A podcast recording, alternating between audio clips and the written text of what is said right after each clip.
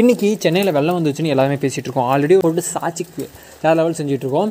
அதே போல் தான் தப்பு பண்ணோம்னா தப்பு இல்லை அது தப்பை செஞ்ச தப்பை மீண்டும் மீண்டும் செஞ்சுட்டு இருக்கிறது தான் தப்பு அப்படிலாம் எல்லாருமே சொல்லிகிட்டு இருக்காங்க. எல்லாம் ஓகே ஃபைன் ஒத்துக்குவேன்.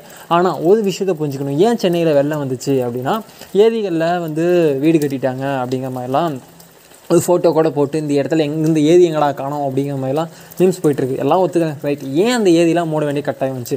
கவர்மெண்ட் பர்மிஷன் கொடுத்தாங்க. எல்லாம் ஓகே ஏன் அந்த சுச்சுவேஷன் வந்துச்சு அப்படின்னா அதுக்கு முக்கியமான காரணம் இண்டஸ்ட்ரியலைசேஷனாக இருக்கட்டும் அல்லது கவர்மெண்ட் பேஸ்டாக இருக்கட்டும் செக்யூரிட்டி பேஸ்டாக இருக்கட்டும் எஜுகேஷன் பேஸ்டாக இருக்கட்டும் எல்லாத்தையுமே சென்னை சென்னை சென்னை எல்லாத்தையுமே சென்னை மயமாக்கிட்டாங்க. அந்த சென்னை கேபிட்டலிசம் பண்ணனால தான் எல்லா மக்களுமே தமிழ்நாடு ஃபுல்லாக சரி இந்தியாவிலேருந்து பல பகுதிகளிலேருந்து சென்னை வர வேண்டிய சுச்சுவேஷன் ஏற்பட்டுச்சு.